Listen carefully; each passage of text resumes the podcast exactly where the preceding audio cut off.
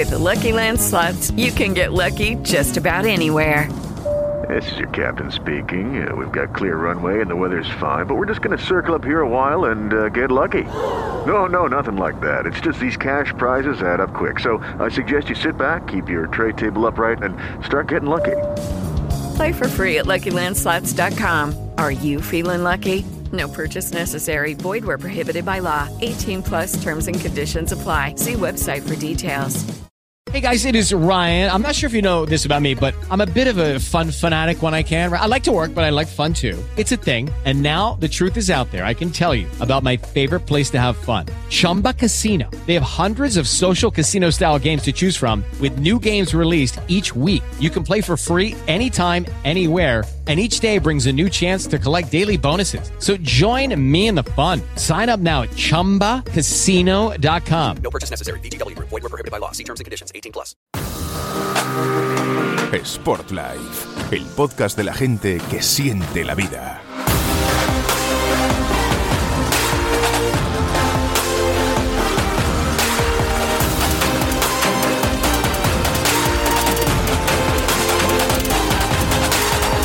Hola, ¿qué tal? ¿Cómo estáis? Bienvenidos y bienvenidas una vez más a un episodio del podcast de la revista SportLife. Hoy vamos a hablar no solo de cómo adelgazar de forma saludable, haciéndolo con buena alimentación, con ejercicio, como llevamos ya mucho tiempo contando en SportLife, muchos años, también lo que vamos a contar hoy, que consideramos que es mucho más importante, es cómo mantener ese peso y no recuperarlo. A veces es bastante más difícil. Antes de contaros quiénes son los invitados que nos van a acompañar, quiero dar paso a mis compañeros del staff de la revista SportLife. Yolanda Vázquez Mazariego, ¿qué tal? ¿Cómo estás? Muy buenas. Pues muy bien, muy contenta de estar aquí con vosotros. Yolanda, ya sabéis que es la responsable de salud y nutrición de la revista SportLife, sabe mucho de todo el tema que vamos a tratar en el día de hoy. Junto a ella también está el director de la revista SportLife, Juanma Montero. ¿Qué tal? ¿Cómo estás, Juanma? Pues fenomenal, porque todas estas conexiones que hacemos con nuestros invitados no hacen más que hacer que aprendamos más cada día, así que genial. Pues hoy además estos invitados que nos van a enseñar mucho a través de su experiencia, van a ser dos personas que nos van a contar su historia como adelgazón y cómo ha mantenido ese peso perdido, y esperemos, como dices tú, Juanma, aprender mucho de ellos y de sus consejos. Yolanda, ¿nos dices, aunque sea así telegráficamente, quiénes van a estar en este episodio? Pues sí que vamos a aprender con nuestros dos invitados, porque tenemos un lujo de invitados. Vamos a empezar con Oscar Alonso, es ilustrador y corredor, pero es más conocido por su trabajo en las viñetas que dibuja cada día, que son 72 kilos. Por sus libros, por sus redes sociales, y está aquí no solo por sus 72 kilos, por su historia que nos la va a contar, sino también porque él adelgazó ya 20 kilos en 2009. Y luego también contamos con Beatriz de Haro. Beatriz de Haro adelgazó 23 kilos en 2013. Pero es que ahora no solo se mantiene, que es el objetivo de este podcast, sino que también ayuda a otras personas a perder peso, ya que está especializada en nutrición deportiva y patologías del sistema digestivo y endocrino. Pues dos invitados de lujo, de altura, en este episodio número 56 ya del podcast de la revista SportLife, que comenzamos. SportLife. La vida es el mejor deporte. Juanma, te cedo el testigo para que presentes como se merece a nuestro primer invitado. Pues es que es impresionante poder tener con nosotros a Oscar Alonso Casquero. En lo personal, lo cierto es que le rindo pleitesía. Me encantan sus ilustraciones, los mensajes que transmite a través de sus viñetas. Si no lo conocéis, ya estáis perdiendo tiempo. Entrar y poned @72kilos, porque vais a alucinar. Son unas viñetas con unas reflexiones sobre la carrera, sobre la vida, el deporte, y las tienes tanto en sus redes sociales como en libros. Óscar tiene 38 años, nació y vive en Bilbao, es licenciado en Comunicación Audiovisual y Publicidad y además es ilustrador.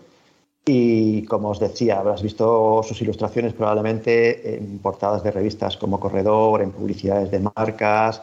Son súper populares entre corredores, están llenas de mensaje. Él ha ilustrado 6 libros y es autor de esos 6 libros con sus reflexiones y viñetas características. Las vidas que dibujamos, El mundo es un regalo, Las cosas que importan, Un libro contigo y el último que acaba de publicar que se llama Gracias. Como os digo, lo podéis encontrar en @72kilos. Y bueno, ahí va la primera pregunta, Óscar. Bienvenido a este podcast sobre cómo perder peso y mantenerlo, algo que desde luego ya has experimentado, porque pasaste de 92 kilos a 72 kilos y eso en el fondo te condujo a la vida en un año, en 2009, y lo bueno es que sigues en tu peso desde entonces. Cuéntanos un poco tu historia, que tiene tanto que ver con tu blog y con tu nombre artístico, por favor. Muchísimas gracias por esta presentación, madre mía, parece que así visto todo impresiona, los libros y todo. Nada, muchísimas gracias por invitarme, siempre es un placer hablar con vosotros.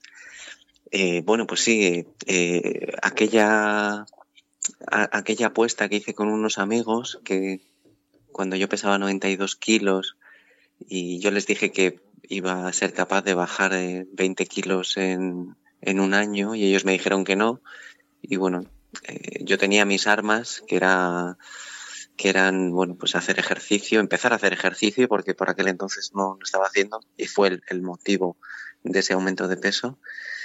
Y nada, y empezar a controlarme bien lo que comía, dejar de comer comida basura.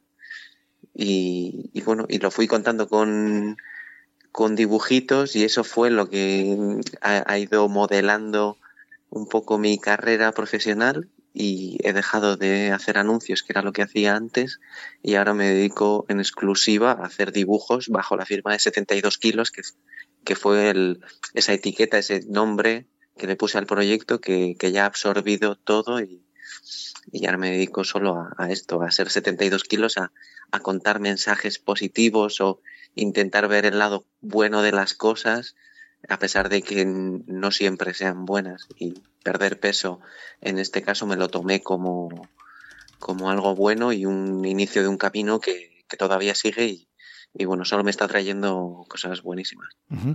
Yo quiero que me cuentes un poquito más de todo esto, de esa evolución que ha habido, porque al final esa pérdida de peso no solo ha cambiado tu vida desde el punto de vista físico, de salud, sino también desde el punto de vista laboral, ha cambiado mucho tu vida. Yo primero quiero decirte que me siento muy identificado contigo, porque a mí me pasó lo mismo en el año 2009 en concreto. Yo adelgacé también pues 25 kilos, en mi caso fue 24 kilos, fue menos tiempo, pero bueno, que un año, y desde los 90 y pico hasta los 70 aproximadamente. Entonces me siento muy identificado contigo, aunque yo creo que me va a ser mucho más útil todo lo que cuentes de cómo mantenerlo, porque yo soy un tipo que yo voy subiendo y bajando demasiado, como la bolsa en cuanto a los kilos. Pero sí que quiero que me cuentes un poquito más eso. Yo siempre lo digo, para mí el hecho de haber adelgazado tanto en ese momento, alimentándome mejor y cuidándome y empezando a hacer ejercicio, yo empecé a correr en aquella época, me ha cambiado la vida por muchas cosas, a ti también, ¿no? Sí, muchísimo. Ya yo tenía un pasado volcado 100% al deporte. En el colegio, desde que era pequeño, había practicado atletismo, fútbol, baloncesto, y en los primeros años de la universidad también. Y no pasaba ni un día sin que o fuera al gimnasio o hiciera esos deportes, ¿no? Y patines, no sé, de todo, ¿no? Baloncesto, balonmano, o sea, todo lo que hubiera, carreras, surf, todos los deportes los había tocado porque me encanta. Y fue cuando cuando descubrí el mundo de la publicidad y me empecé a enamorar de ese mundo de la creación, de tener ideas, cuando empecé a dejar un poco de lado ese deporte y me fui a vivir a Estados Unidos y bueno, en Nueva York y en Chicago estuve trabajando muchísimo a todas horas, y en esos 2 años que estuve fuera gané un montón de peso. Entonces es ahí cuando decido recuperar un poco la senda de lo saludable y me pongo a ver cómo lo puedo hacer. Entonces es ver quién era, qué comía, qué no comía, y empezar a moverte un poco, bici, hacer algo que no impactara tanto como correr, andar, caminar, ir a los sitios por Madrid andando y no utilizar tanto el transporte público ni el coche, y bueno, pues ir moviéndome más para ir activándome y ir viendo poco a poco los resultados que enseguida se veían, y bueno, diciendo adiós a las cosas que me hacían mal, e ir combinándolo todo y manteniéndolo un poco en equilibrio. No he dejado de comer cosas que me hacían mal, me he puesto a correr maratones, que era un gasto calórico muy grande. Los entrenamientos requerían mucha ingesta de alimento para mantener un poco esa actividad. Entonces, bueno, yo he ido buscando ese equilibrio y bueno, y todavía sigo, me mantengo alrededor de los 72 kilos, pero no es una cifra matemática y cartesiana que digo, si peso 73 estoy fuera de... O sea, no firmo mis viñetas con 73 kilos, pero sí, me mantengo por ahí e intento, en la medida de lo posible, estar, que 72 kilos sea el faro, ¿no? Que estar cerca de ahí siempre. Hola, Óscar, soy Yolanda. Que a mí me encantan tus viñetas, como a todos, pero voy a ir un poquito más al tema nutricional, que es lo mío, ¿vale? Porque tú ya estuviste en el Club Pérdida de Peso, nos contaste cómo adelgazaste, pero yo siempre os lo digo a todos los que participáis en el club y contáis vuestra historia, que no os dais cuenta de lo que ayudáis a la gente y lo que motiváis. Bueno, yo creo que tú sí te das cuenta porque has escrito mucho sobre esto y creo que recibes el feedback de la gente que te lee y que ha adelgazado. Pero a mí me gusta indagar un poco más. Entonces, por ejemplo, o sea, tú te planteas, yo sé tu historia, pues que en Navidades, el 1 de enero, te planteas cambiar y adelgazar tus 20 kilos, haces la apuesta con tus amigos, abres el blog. Y de repente, ¿qué haces? O sea, ¿qué dieta sigues? ¿Cómo te planteas volver al deporte? Cuéntanos un poco para que la gente que necesite perder peso y te esté escuchando diga, ah, pues mira, aquí tengo un paso a seguir o un ejemplo y puedo ir por ahí.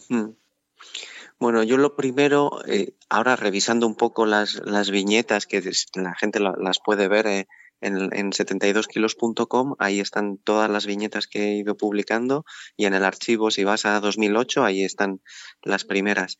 Y visitándolas veo que la dieta que empiezo a seguir no dista mucho, no se aleja mucho de lo que estaba haciendo antes, pero sí que lo identifico, que es cuáles son las cosas que me van a hacer mal o que me van a complicar si las tomo habitualmente.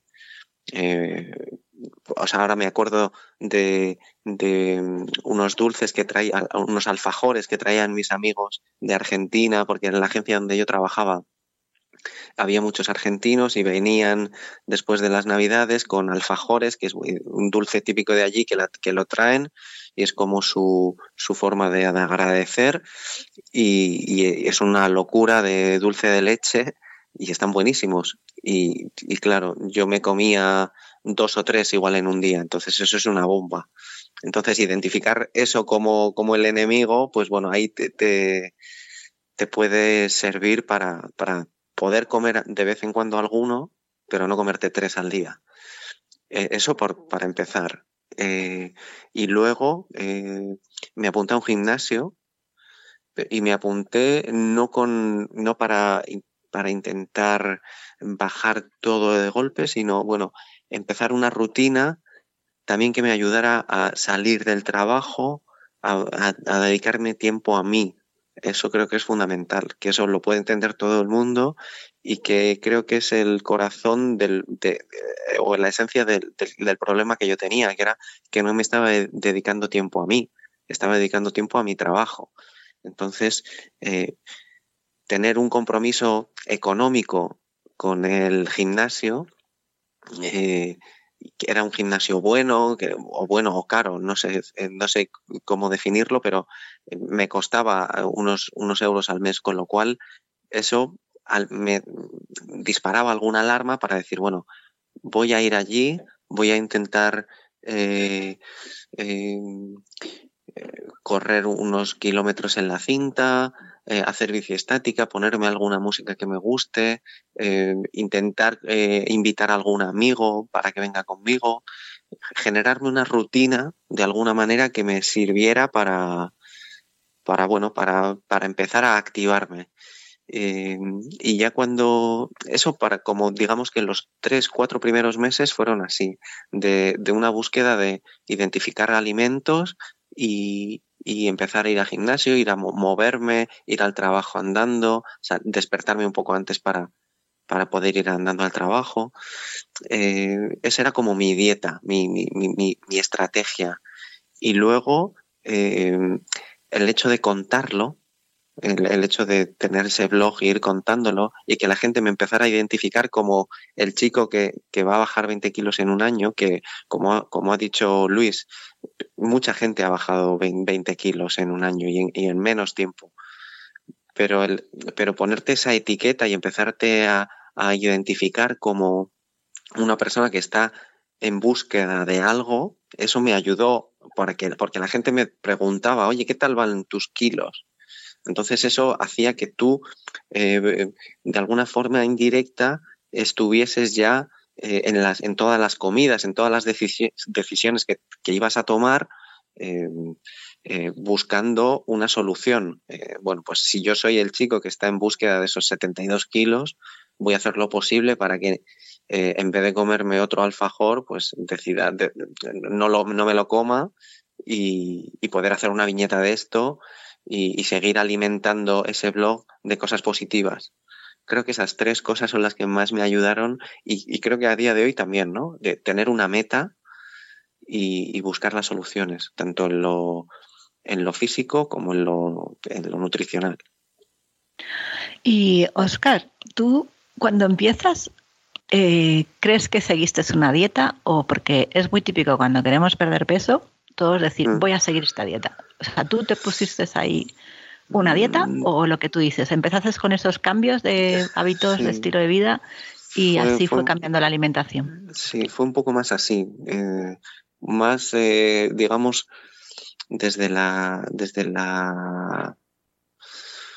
lo lógico, de cómo me hacía sentir yo. No quería ponerme a comer ensalada y lechuga, o sea, y pechuga, porque sí, y ir martirizándome viniendo de una dieta más agresiva, de comer más hamburguesas y más, yo qué sé, pollo frito y esas basuras que estaba comiendo en Estados Unidos. Pero más adelante sí que fui incorporando más otras rutinas.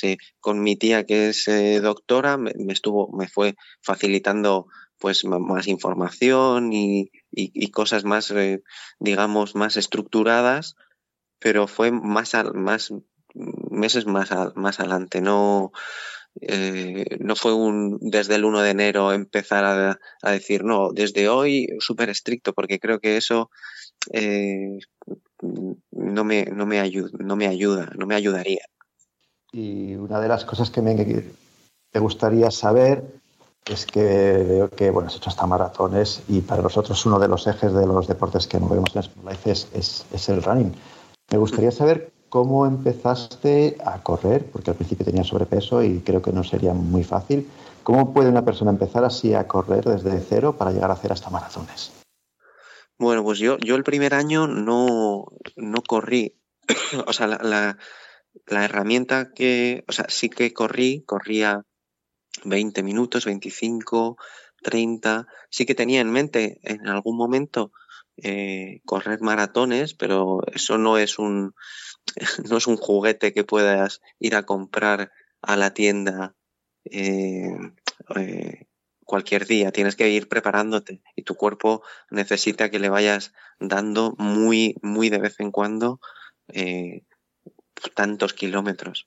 Yo con 92 kilos no corría, iba a andar. Me acuerdo que me saqué un bono en el Retiro, en el gimnasio del Retiro, y empecé a caminar por ahí, por las tardes. Luego me duchaba, hacía algo de bici estática.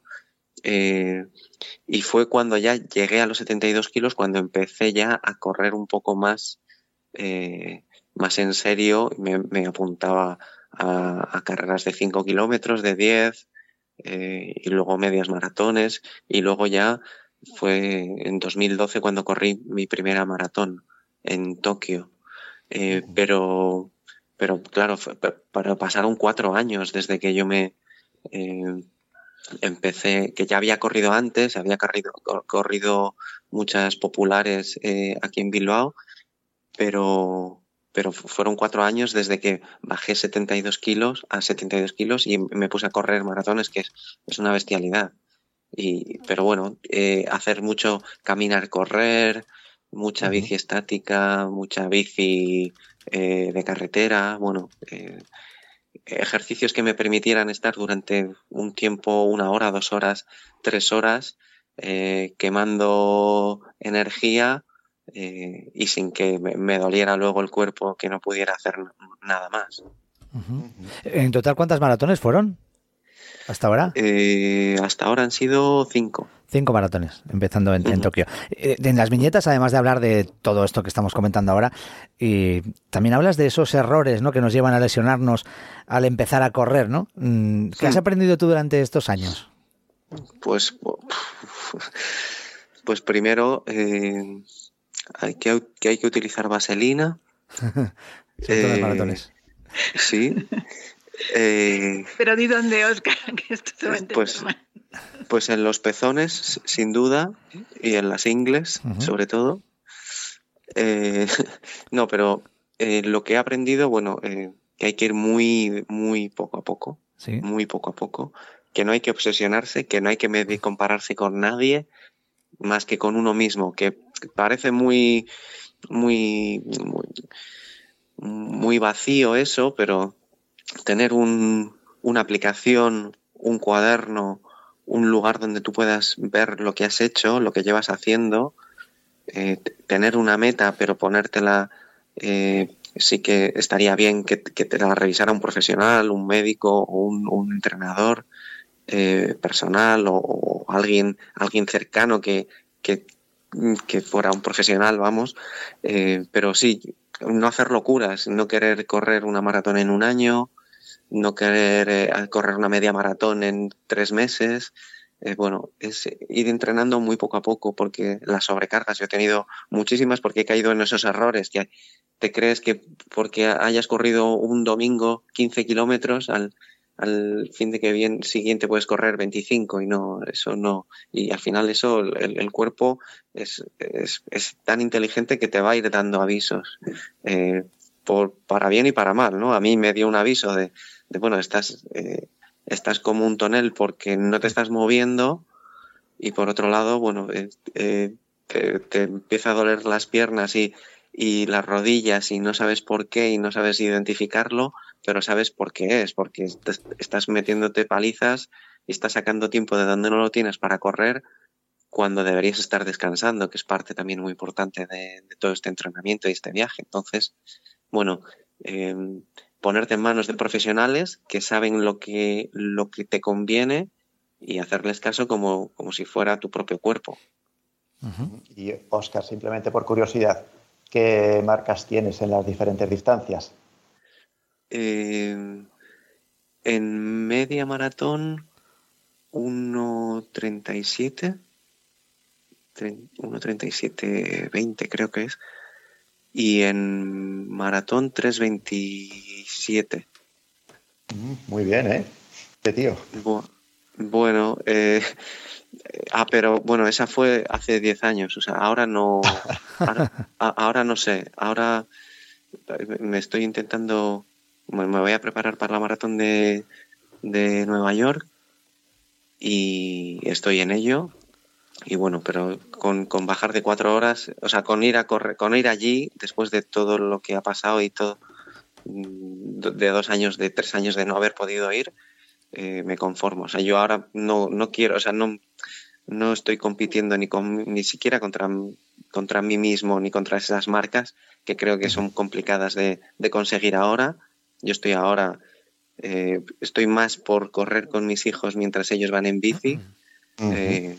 Creo que eso me da más felicidad que hacer 3.26 en maratón, que estaría muy bien, pero sé que lo que conlleva eso es demasiado esfuerzo que ahora no puedo realizar por tiempo.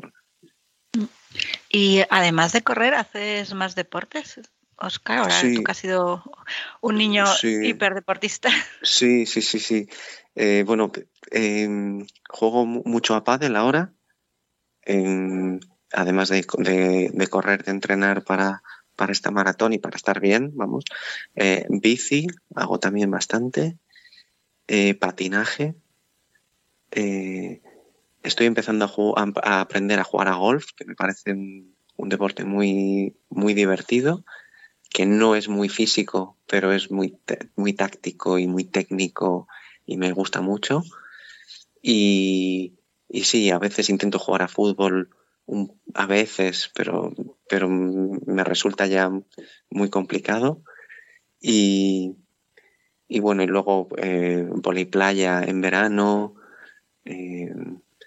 Y caminar rutas de trekking y correr por la montaña.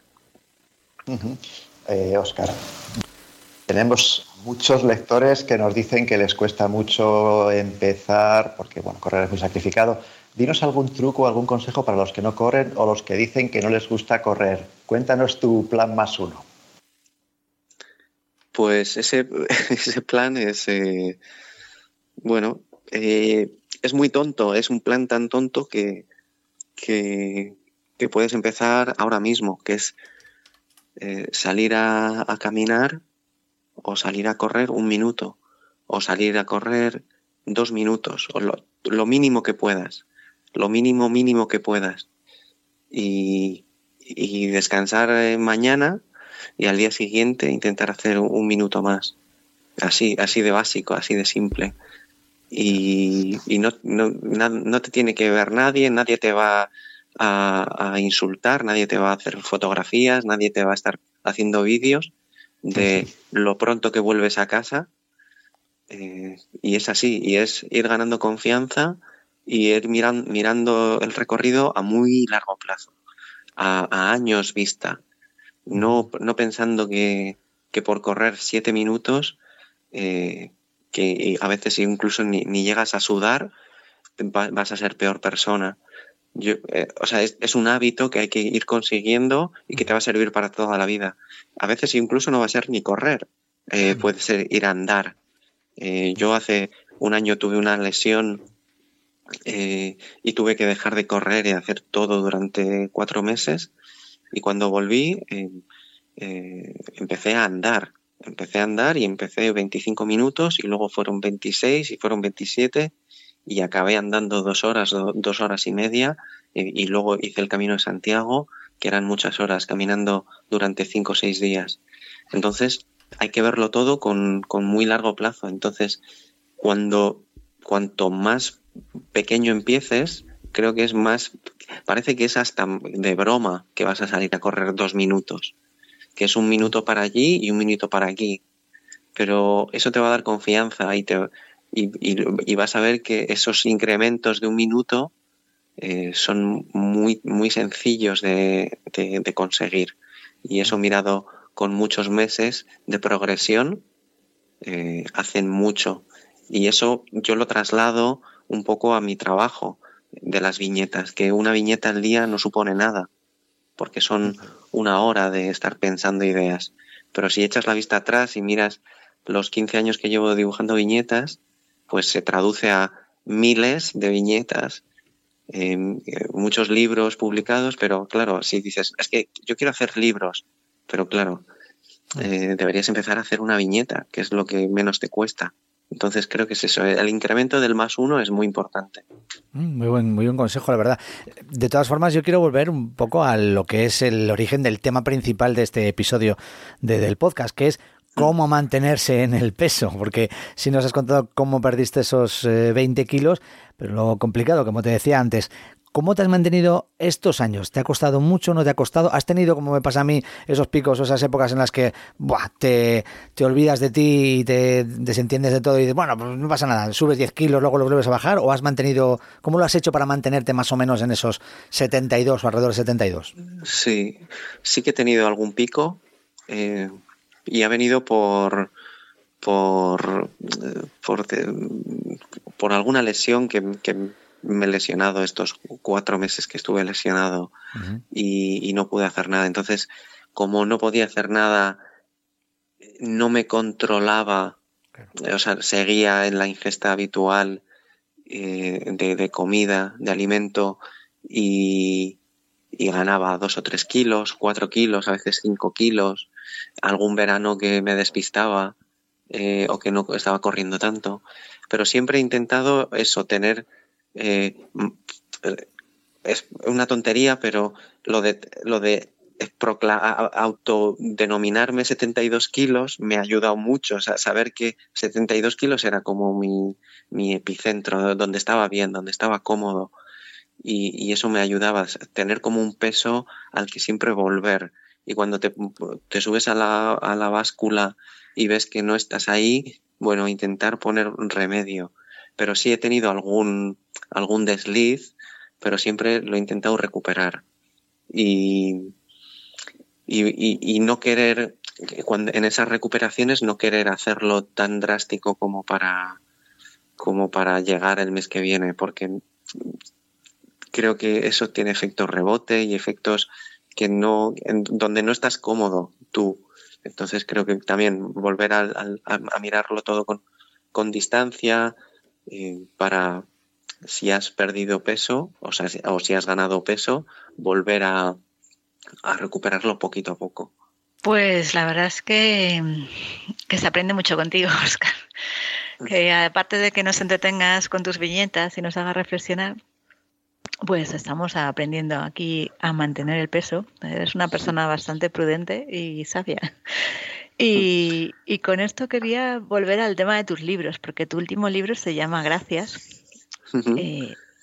Por parte, yo creo que del equipo de SportLife tenemos mucho que agradecerte, porque siempre has estado ahí para colaborar, muchísimas veces gratis, que no se lleva, pero tú siempre lo haces. Entonces, te tenemos que dar las gracias por todas esas viñetas que nos regalas y que nos has regalado.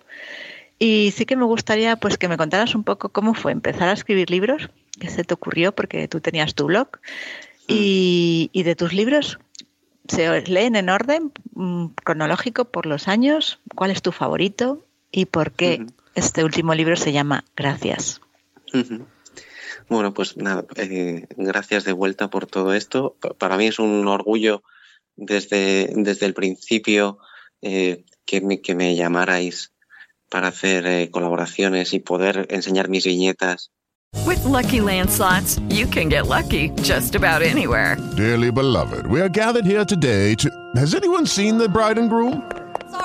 Sorry, we're here. We were getting lucky in the limo and we lost track of time. No, Lucky Land Casino, with cash prizes that add up quicker than a guest registry. In that case, I pronounce you lucky. Play for free at LuckyLandSlots.com. Daily bonuses are waiting. No purchase necessary. Void where prohibited by law. 18 plus. Terms and conditions apply. See website for details. Judy was boring. Hello. Then Judy discovered ChumbaCasino.com. It's my little escape. Now Judy's the life of the party. Oh, baby. Mama's bringing home the bacon. Whoa. Take it easy, Judy. The Chumba life is for everybody. So go to ChumbaCasino.com and play over 100 casino-style games. Join today and play for free for your chance to redeem some serious prizes. Ch-ch-chumba. ChumbaCasino.com. No purchase necessary. Void where prohibited by law. 18 plus terms and conditions apply. See website for details. Ante tanta gente, mucha más gente de la que me estaba viendo entonces cuando empezaba, y que las viñetas solo las veían mis amigos y mis familiares, y de repente... aparecer en revistas, pues eso era para mí algo por lo que estar eternamente agradecido, y eso es así. Y bueno, los libros fue una petición de una editorial, que mi editorial con la que siempre he ido trabajando, que vio que estaba produciendo muchas viñetas y que estaban funcionando tan bien, que las decidieron poner en un libro al principio, las vidas que dibujamos, y eran recopilación de algunas de las viñetas que estaban funcionando y nuevas en ese mismo tono. Y el resto de libros han venido en esa línea de un poco recopilación de lo que ya había publicado, y luego este último gracias es un poco una decisión de, bueno, todo este camino, todo esto que está pasando, que me está pasando de que dibujar sea mi trabajo, me ha abierto puertas, me ha presentado a personas y a situaciones muy buenas, y es un buen momento para parar y decir gracias. Y creo que es un ejercicio que podríamos hacer todos y que bueno, que con las 190 gracias que hay en el libro, presento un calendario, un abanico bastante grande de situaciones que creo que cualquier persona puede ver como propias. Y creo que está funcionando muy bien por eso, porque aunque yo diga gracias a mi abuela por un motivo que solo lo sabemos mi abuela y yo, creo que cualquier persona que lo lea puede identificar o a su abuelo o a su tía, que por ese mismo motivo por el que yo le estoy agradeciendo. Y bueno, creo que es una palabra que la decimos mucho, pero no la decimos mecánicamente, la decimos en las cosas más básicas en el día a día, pero no en lo más profundo. No nos paramos a decir gracias a nuestros padres por ciertas cosas que hicieron hace 20 veranos, o a una persona que ya no está, con la que podemos de alguna manera comunicarnos, o sentirnos agradecidos por el señor que nos está llevando en el autobús, que igual no se lo decimos porque nos da vergüenza y nos va a decir este tío está loquísimo, ¿por qué me dice gracias? Pero bueno, expresarlo, en mi caso con dibujos, pues me ayuda también a valorar todo lo que está pasando a mi alrededor. Y eso de preguntar cuál es tu libro favorito, ya sé que es como preguntar si tienes un hijo favorito, que no se debe pues preguntar. Sí, no, es imposible. No sé, yo te digo, a mí me encantan tus libros y siempre que sacas un libro y me lo envía a la editorial, estoy feliz y me lo quedo. Estos son de los que me quedo, hay otros que pongo, digo, oye, ¿alguien quiere este? Me lo quedo. Me debes firmar, pues, eso algún día me los tienes que firmar. Claro, sí, pero, sí, cuando quieras. No sé, a mí me hizo, por ejemplo, cuando vi el primero 1 millón de runners, me hizo muchísima ilusión, porque era como tener, a mí que me gusta el papel y los libros, tener todas las viñetas que tenías, que recordabas, de repente las tienes ahí. Para ti, ¿cuál sería el favorito? Es que es muy complicado porque efectivamente el primero quizás es eso, cuando ese subidón de decir, pero hay un libro con mis viñetas en una librería y lo puede comprar cualquier persona. Eso es como el primer hijo que dices, jo, pero pasó de no ser padre a ser padre, es una cosa maravillosa. Pero es que luego vienen los demás y todos vienen en momentos que diferentes y por diferentes motivos y a veces son soluciones o trabajo que te ha ayudado a en ciertos momentos y significan algo, entonces no lo sé. Quizá este último de gracias es algo más diferente porque creo que es el que más puede tocar con la gente que no ha visto ninguna viñeta mía nunca, porque es el más sencillo de leer. Antes que preguntabas si hay un orden, no hay ningún orden, cada uno es independiente y se puede leer en cualquier formato que desees, pero este de gracias no sé, lo siento como algo diferente, no sé si mejor, pero bueno, también en las vidas que dibujamos me encantó hacerlo, ese formato cuadrado más pequeñito. Bueno, cada uno tiene su cosa y elegir uno sería traicionar al resto. De todas formas, para la gente que no conozca todavía, no esté muy familiarizada con el universo de 72 kilos y quiera acercarse, puede hacerlo también a través de las redes sociales, como decía. Yo, sobre todo, invito a los y las que están ahora interesados e interesadas a que visiten primero el Instagram, una cuenta que es, como ha dicho antes Juanma, @72kilos, 72 en número, 72, 72 kilos, todo junto, una cuenta que tiene 2,3 millones de seguidores que se dice pronto, pero que Oscar en este caso es una celebrity de Instagram, ¿eh? Con ese número de seguidores. Es espectacular. No, y sobre todo que lean también los comentarios de todos tus seguidores, porque se nota en esos comentarios que impactas en la gente con tus mensajes y tus reflexiones en tus viñetas. Así que invitamos a todos primero a que descubran el Instagram y después, pues ya que se metan en Universo 72 kilos y que vayan a las librerías a comprar los libros, sobre todo ese último. Gracias. Nosotros lo que hacemos es cerrar esta entrevista, por supuesto, con esa palabra. Gracias. Ha sido un auténtico placer una vez más, Óscar, escucharte y pasar un rato contigo. Nada, muchísimas gracias a vosotros y a la gente que nos está escuchando, y nada, un placer poder continuar este camino con gente como vosotros. Nos seguimos viendo. Un abrazo. Gracias, un abrazo. SportLife, el podcast de la gente que siente la vida. Hemos dejado ya a un lado toda esa historia, ¿no?, de Óscar Alonso de 72 kilos, pero es que tenemos otra historia en esta segunda parte del episodio que seguro que nos va a inspirar y nos va a ayudar mucho. ¿Con quién vamos a hablar ahora, Yolanda? Pues vamos a hablar con Beatriz de Haro. Beatriz de Haro es una madrileña, tiene 32 años ahora, y bueno, pues si la veis en Instagram, en su cuenta de @beatriz.de.haro, con H, pues vais a ver una mujer estupenda de unos 69, con un cuerpo de gimnasio, de SportLife, como decimos, pero lo que poca gente sabe, aunque la gente que la sigue sí que lo ha contado en sus redes sociales y en su web, es que ella también adelgazó.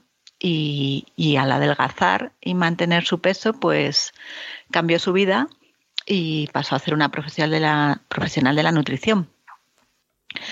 Beatriz, si queréis saber un poquito más, pues la historia que también contamos en el Club Pérdida de Peso es que perdió 23 kilos. Pasó de 76 a 53 kilos. Y luego ya nos contará ella cómo ha sido ese progreso, porque ahora no está en 53 y está en otro peso, pero por composición corporal, que al final es lo que importa. No importan los kilos, sino cómo distribuyes esos kilos. Pero también nos gustaba tenerla aquí porque el tema del podcast es no solo cómo perder peso, sino cómo mantenerlo, porque ya esto lo hizo en el 2013.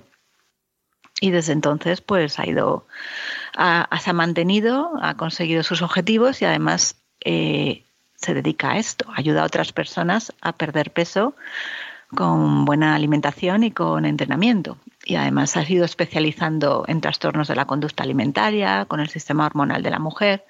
Entonces todo esto pues nos hace una persona bastante interesante. Un lujo poder entrevistarla porque creo que vamos a aprender mucho con ella, no solo por su historia, que ya es motivadora, sino por su día a día, por su trabajo. Entonces, bienvenida, Beatriz, gracias por estar aquí. Muchas gracias a vosotros por invitarme. Y vamos a empezar contando tu historia, que pues lo que cuentas en tus redes. Tú empezaste ya siendo niña adolescente con sobrepeso. ¿Qué es lo que te llevó a ti a cambiar, a adelgazar? ¿Qué pasó en tu vida para tomar esa decisión y hacer ese cambio? Vale, pues tenemos que irnos primero a que yo crecí en un ambiente en donde el cuidar de tu salud a través de la alimentación y el deporte no era concebido como algo importante. Entonces no hacía ejercicio físico, comía de forma muy desequilibrada, insuficiente, y eso es lo que me hacía que tuviese sobrepeso, incluso llegar al grado de obesidad.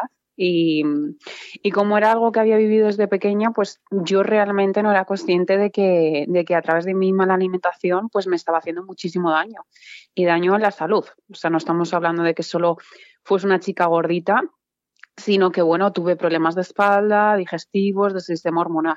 Entonces, lo que me hizo realmente cambiar este chic, ¿no?, fue como empezar a ser consciente de ese daño que me estaba autoinfligiendo y decidí cambiar mi estilo de vida.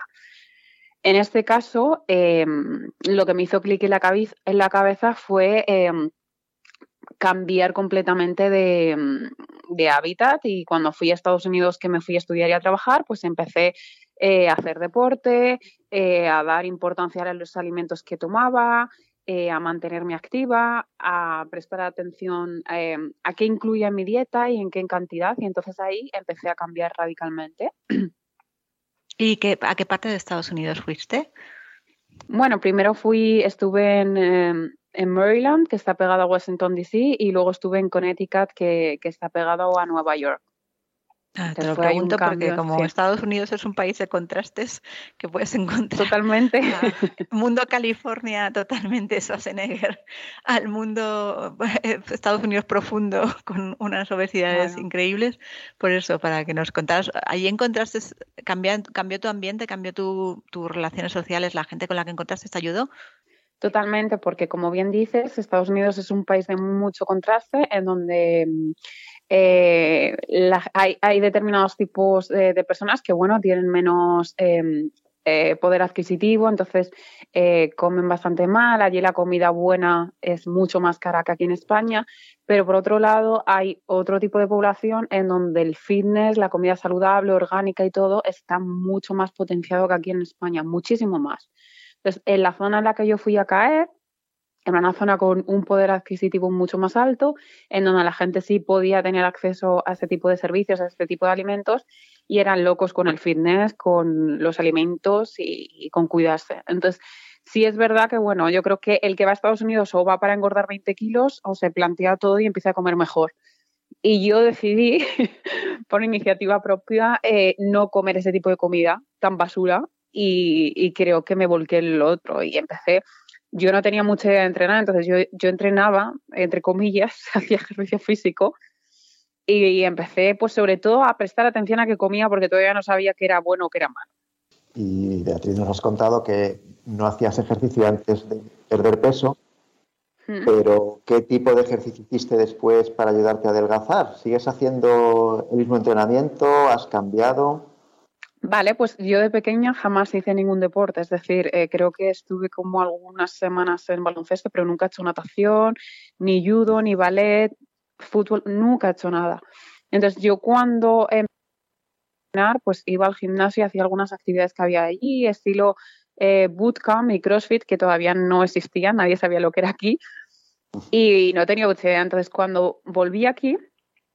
sí que me puse a formarme como entrenadora personal y monitora de musculación y aunque no soy profesional a día de hoy de ello, pues me sirvió como para tomar conocimientos y poder entrenarme a mí misma. Y empecé con ese tipo de actividades que me guiaron, luego con musculación y a día de hoy creo que he ido tocando todos los palos porque yo considero que el deporte debe ser multidisciplinar y algo que te guste. Y de especialista en nutrición a especialista en nutrición. A mí, por ejemplo, cuando la gente me pide una dieta, siempre le digo que yo no hago dietas, que no me gusta la palabra dieta y que creo que lo mejor es vamos a comer bien. No sé, a ti te voy a preguntar, ¿tú hiciste dieta? ¿Aprendiste a comer? ¿Qué le dices a la gente cuando tienes en consulta y te pide una dieta? Vale, yo creo que también es diferente porque yo en consulta tengo muchos pacientes que vienen con mucha patología, sistema hormonal y digestiva, pero sí es verdad que yo considero lo mismo que tú, Yolanda, que toda aquella persona que viene con la idea fija de hacer dieta, como tal, el sentido literal de la palabra, tiene una fecha de caducidad, hacer dieta. En cambio, cambiar tu estilo de vida, comer más saludable, aprender... a qué alimentos son los más adecuados para ti, porque a lo mejor para tu vecina no lo son, y en qué cantidades los necesitas, te van a permitir tener esa flexibilidad de decir, oye, yo mañana tengo un cumpleaños, voy a salir, voy a comer, no pasa nada, porque yo al día siguiente voy a seguir con mis comidas y sé qué elegir. Y sobre todo guiarme por sensaciones. Si yo estoy lleno, pues no voy a seguir comiendo, pero si me apetece comer, sí lo voy a hacer. Y para mí, el enseñar a una persona que tengo enfrente... a comer, a alimentarse y a elegir los alimentos de forma adecuada y en la cantidad que esa persona necesita es la clave, porque es lo que le va a permitir estar toda su vida con una dieta saludable, sin sentir que está a dieta. ¿Y tú cómo convencerías a alguien para que hiciera deporte, Beatriz? Pues yo con mis pacientes, claro, yo tengo muchas personas que el ir a un gimnasio supone un sacrificio muy grande porque no les gusta. Entonces yo les digo que si ellos consideran que ir al gimnasio supone un sacrificio, que no vayan, que busquen una actividad con la cual puedan mantenerse activos y quemar calorías y mantenerse sanos y que estas actividades pueden ser desde ir al gimnasio, la bici, salir a correr, hacer pilates, hacer yoga, natación, golf, pádel, o incluso si a una persona le gusta salir a bailar y hacer bailes latinos, eso también es deporte. Todo lo que a ti te haga sentir mejor. Beatriz, tú, cada nutricionista tenemos nuestro librillo, nuestra clave que nos define, ¿no? ¿Cuál sería para ti, por tu experiencia al perder peso y como especialista en nutrición, tu lema, tu clave que te hace esa firma de Beatriz de Haro? Pues yo creo que lo mío sería equilibrio, sostenibilidad y adherencia, porque yo creo que cada dieta tiene que adaptarse a la persona y no la persona a la dieta. Y el problema es que hay muchos nutricionistas que creen, oye, yo te doy esta dieta y tienes que hacerla tal cual. Oye, no, pero es que yo no me siento a gusto. Da igual, tienes que adaptarte a la dieta. Entonces yo lo que hago es hacer un estudio de la persona y decir cuáles son tus horarios, cuáles son tus alimentos favoritos, cuáles no te gustan, dónde estás comiendo, viajas o no viajas, qué necesita tu cuerpo, qué cantidades. En base a eso yo le adapto a la persona. Y yo creo que esa es la clave para que el paciente se sienta a gusto y diga, oye, es que yo no me siento a dieta, yo simplemente he cambiado mi forma de alimentarme y me es muy fácil, entonces lo sostengo, los cambios van viniendo, cada vez estoy más contento, más feliz y funciona súper bien, así.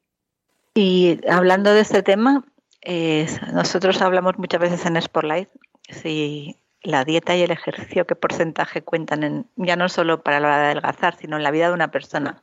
Por lo que hablamos siempre de que el equilibrio es muy complicado. ¿Tú qué eres más? ¿De mandar dieta o ejercicio? O sea, ¿qué mandarías más mejor? ¿Qué crees que consigues? Pues alguien de repente te ve en Instagram, ve el cuerpo que tienes, le gusta y dice, ¿esto se consigue en el gimnasio o con dieta? ¿A qué le das más valor? Vale, pues yo creo que son dos factores que siempre tienen que ir de la mano. Y una buena alimentación es algo muy necesario para estar sanos, pero creo que el deporte o la actividad física genera tantos beneficios extra que es imposible para mí concebir uno sin otro. Y cuando hablo de deporte, me vengo a lo que he dicho atrás, no me refiero a que tengas que ser un atleta que entrene 4 veces a la semana, ir al gimnasio, muchísimo, no, con que estés activo y que incluso realices ejercicio físico con las actividades que he dicho antes, vale. Pero igual que la alimentación es la base, pues el deporte también ayuda a que tengas un sistema hormonal sano y unos músculos y huesos fuertes. Entonces, el porcentaje yo no sería capaz de decirte, oye, un porcentaje así, porque habrá personas a las que el deporte pueda ser un porcentaje mucho más alto y otras que la dieta. Pero yo no concibo uno sin otro, es imposible. Para estar sanos y equilibrados y todo, yo creo que no. Ya, y luego hablas de eso, entrenamiento, nutrición, pero ¿qué más factores influyen a la hora de engordar o adelgazar, Beatriz? Pues hay muchísimos factores y ese es sobre todo la nutrición es tan compleja porque hay tantos factores que intervienen en un proceso de pérdida de peso que son factores psicosociales, el entorno en el que te mueves, cómo está tu sistema hormonal, cómo es tu salud, porque claro, si tú estás haciendo la dieta perfecta y... Un ejemplo muy claro que pongo en consulta, tú estás entrenando muchísimo, estás sometiendo al cuerpo a muchísimo estrés, demasiado para ti, estás haciendo una dieta mega estricta, que por supuesto es para un cuerpo de atleta, pero en cambio todo este proceso te está generando un estrés horrible, estás haciendo algo que no te gusta, eso no, tu cuerpo va a reaccionar de forma negativa y seguramente no tengas los resultados que quieras y puedas tener un efecto rebote, empieces a quemar muchas menos calorías... Y yo creo que sobre todo hay que tener en cuenta todos estos factores para conseguir el equilibrio de una persona que esté sana, no solo por fuera, sino también por dentro, que le guste lo que esté haciendo, que pueda conseguir que a través de su dieta diga, oye, es que yo lo que como me gusta además, o sea, yo no siento que esté castigándome con la dieta y sobre todo tener una relación sana con los alimentos. Si eso no existe, si tú estás viendo la comida como un castigo en vez de como decir, oye, esto es la herramienta mediante la cual yo estoy sana, es imposible. Oye, Beatriz, hablando de esto, yo no sé tu percepción, pero yo desde la pandemia, que sé que además que tú eres especialista en tema metabólico y hormonal, yo cada vez tengo más pacientes en consulta, sobre todo mujeres, con mucho problema hormonal y metabólico, que que no tiene solo que ver, pues eso, con perder peso, tiene que ver, porque es verdad que la mayoría vienen con sobrepeso, obesidad, pero que tiene mucho que más. Hablando de esto que estabas contando del estrés, a mí, por ejemplo, me doy cuenta muchas veces que en mujeres la falta de sueño es uno de los factores más grandes, pero no el único. Con tu experiencia, que sí que me gustaría preguntarte así para que nos cuentes en el podcast, ¿qué está pasando? ¿Por qué tenemos la percepción de que están aumentando los problemas metabólicos y hormonales en gente que aparentemente se cuida y es consciente de su salud, pero algo pasa? Sí, algo pasa. Yo creo que como siempre estamos mirándonos en el espejo e intentando estar lo más fuertes, lo más divinos y sin grasa posible, nos olvidamos que la salud también va por dentro y que una persona puede tener un cuerpo espectacular sin un gramo, o sea, con un porcentaje de grasa bajísimo, pero a la vez estar muy mal de salud y su cuerpo estar defendiéndose. Entonces, el estrés, la falta de sueño, el estar comiendo continuamente comida procesada, incluso si tienes un buen cuerpo, la carga excesiva de trabajo, de deporte, no cuidarse del sistema hormonal, puede producir que haya muchos desequilibrios. Y la cuestión es que suele haber mayor incidencia en lo femenino, porque nosotras nuestro sistema hormonal es mucho más delicado. Entonces tenemos que hacer hincapié en esto y justamente enfocar cualquier tipo de dieta, y cuando digo dieta es comer, a tener un sistema hormonal sano. Por eso es tan importante el ejercicio físico, hacer las cosas con cabeza, evitar dietas muy restrictivas.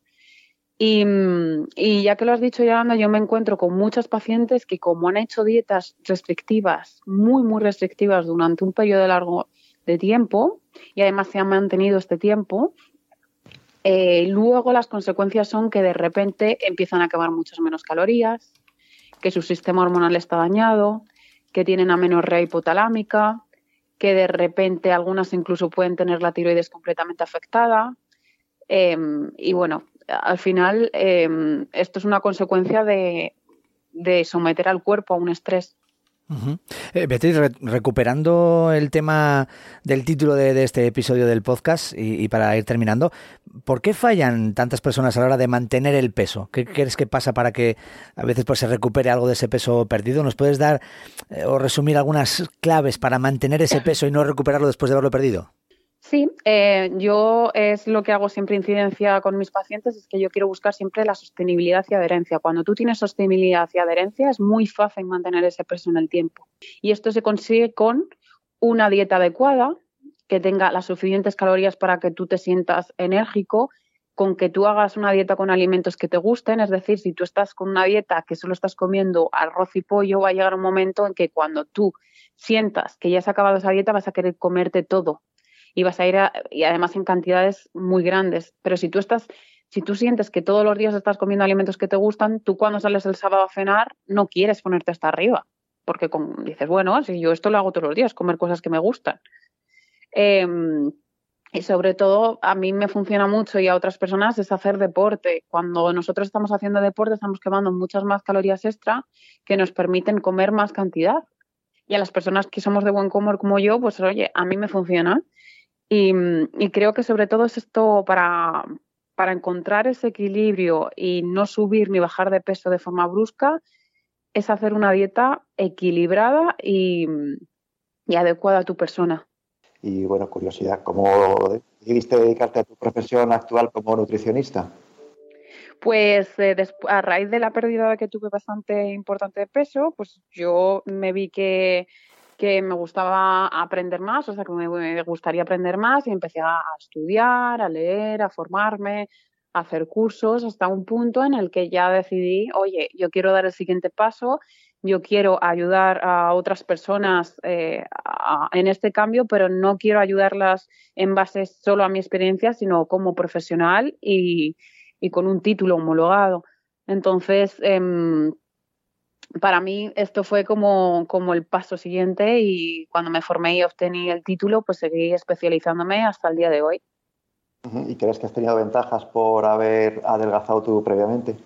Sí, bueno, yo considero que el haber pasado ese proceso me permite tener mayor empatía con las personas con las que tengo enfrente y puedo tratarles pero realmente yo creo que lo que me hace diferente, no solo eso, es el haber tenido toda la experiencia de haber tratado con tantas personas y pacientes y haberme rodeado de profesionales de los que he podido aprender bastante. Y bueno, una cosa que nos gusta cuando tenemos aquí especialistas es lo que llamamos un día com, que es que nos cuenten un poco cómo es un día normal. Pues a qué hora se levantan, a qué hora se acuestan, a qué hora si entrenan, si en ayunas, cómo entrenan, a qué hora comen, qué comen más o menos.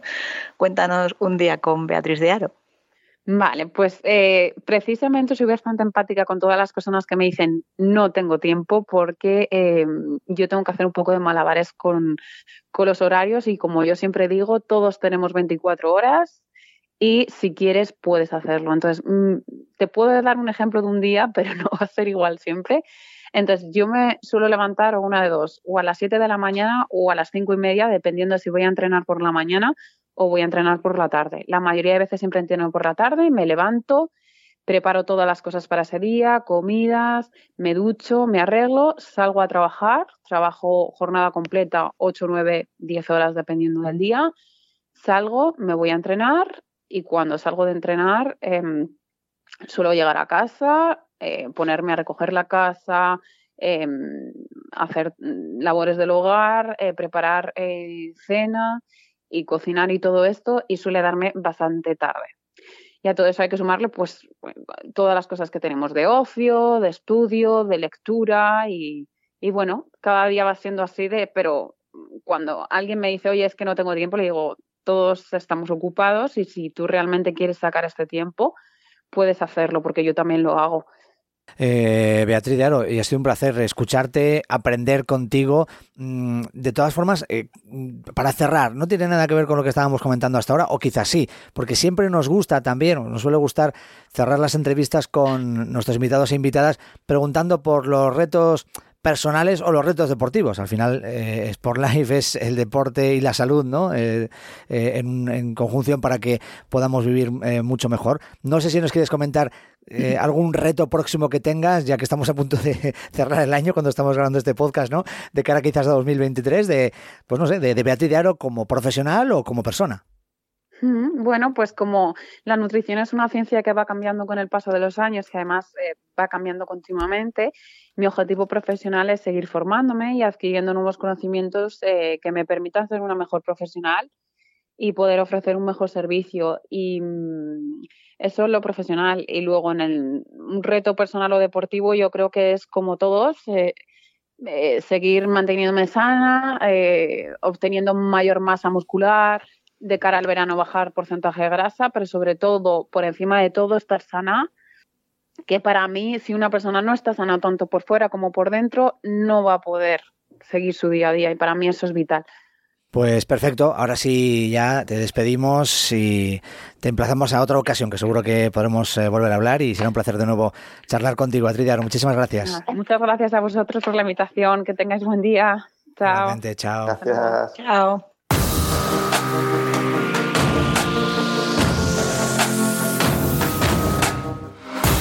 Y antes de despedirnos, y como hacemos también en cada ocasión que grabamos un episodio del podcast de la revista SportLife, quiero que, en este caso, Yolanda y Juanma, pues me den algún consejo, algún tip, alguna recomendación para las personas que nos están escuchando. Empezamos por ti, Yolanda.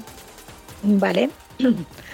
Pues como el tema de hoy es cómo perder peso y mantenerlo, y es mi especialidad, voy a dar un consejo sobre esto, que me aplico yo también, que todos tenemos que mantener nuestro peso, que bueno, luego hay afortunados, Juanma es de los afortunados, que no engorda, pero que ya nos contará cómo se hace eso, pero bueno.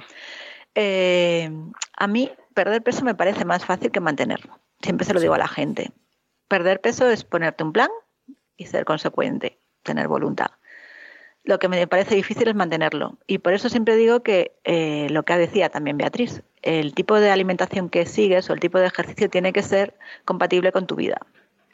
Tienes que elegir un plan de alimentación y de ejercicio que puedas mantener a lo largo de la vida, en el que tú te imaginas dentro de 10 años con variaciones, pero haciendo ejercicio y haciendo una dieta parecida o una alimentación parecida. Entonces eso tiene que ser fácil, porque si eliges una dieta mediterránea, pues todos podemos comer mediterránea. Si eliges ir al gimnasio, todos podemos ir al gimnasio. Eso es lo fácil. Lo difícil es mantenerse. Entonces aquí hay discusión entre los nutricionistas. Yo siempre le recomiendo a la gente que se compre una báscula buena, una báscula de impedancia. Es verdad que hay gente que se obsesiona, pero por eso yo creo que la báscula debe ser de impedancia eléctrica, porque son las que te dan no solo el peso en kilos, te dan el porcentaje de grasa, el porcentaje de músculo y el porcentaje de agua. O sea, te dicen tu composición corporal, te dicen que si has ganado un kilo, puede que no sea grasa, puede que hayas entrenado más y que lo que estés ganando sea músculo, que te interesa. Y eso al final también se ve en el espejo y se ven los vaqueros, pero somos más crueles a veces o más injustos con nosotros en la mirada del espejo. Depende mucho del día que tengamos, pero la báscula no engaña. Si la báscula te dice que has ganado un kilo y es de grasa, ya sabes. Uh-huh. Antes de que sean 2 kilos, ponte en plan. Juanma, tu consejo antes de cerrar. Pues a ver, mi consejo es que últimamente estoy bastante fascinado con todos los secretos del índice glucémico. No sé, pues por ejemplo, cosas como que ya son bastante populares, como que la pasta al dente eleva más lentamente el índice glucémico y demás. Y yo creo que es algo que tenemos que tener muy en cuenta, no simplemente por no ganar peso, sino también por una cuestión de salud, para evitar esos subidones de glucemia, de glucosa en sangre. Y por ejemplo, algo muy interesante y tan sencillo de llevar a cabo es que cuando tomes un desayuno dulce, pues tipo a lo mejor cereales, el típico bowl, que parece que es muy saludable y que en el fondo no aporta prácticamente más que carbohidratos, es que previamente aportes algo de contenido rico en proteínas, con lo cual directamente vas a aplanar esa curva de glucosa y vas a hacer que el impacto no sea tan grande, principalmente en tu salud, porque eso al final acaba por producir resistencia a la insulina. Así que cosas tan sencillas como estas hay que tenerlas en cuenta de cara a cuidar un poco más la salud cuando nos alimentamos. Pues estupendo, porque nos sirve en estos 2 consejos para rematar este episodio, que ha sido muy, muy interesante, como siempre. Gracias, Juanma, gracias, Yolanda, y nos encontramos pronto en otro episodio del podcast de SportLife. Hasta luego. Chao, nos seguimos viendo.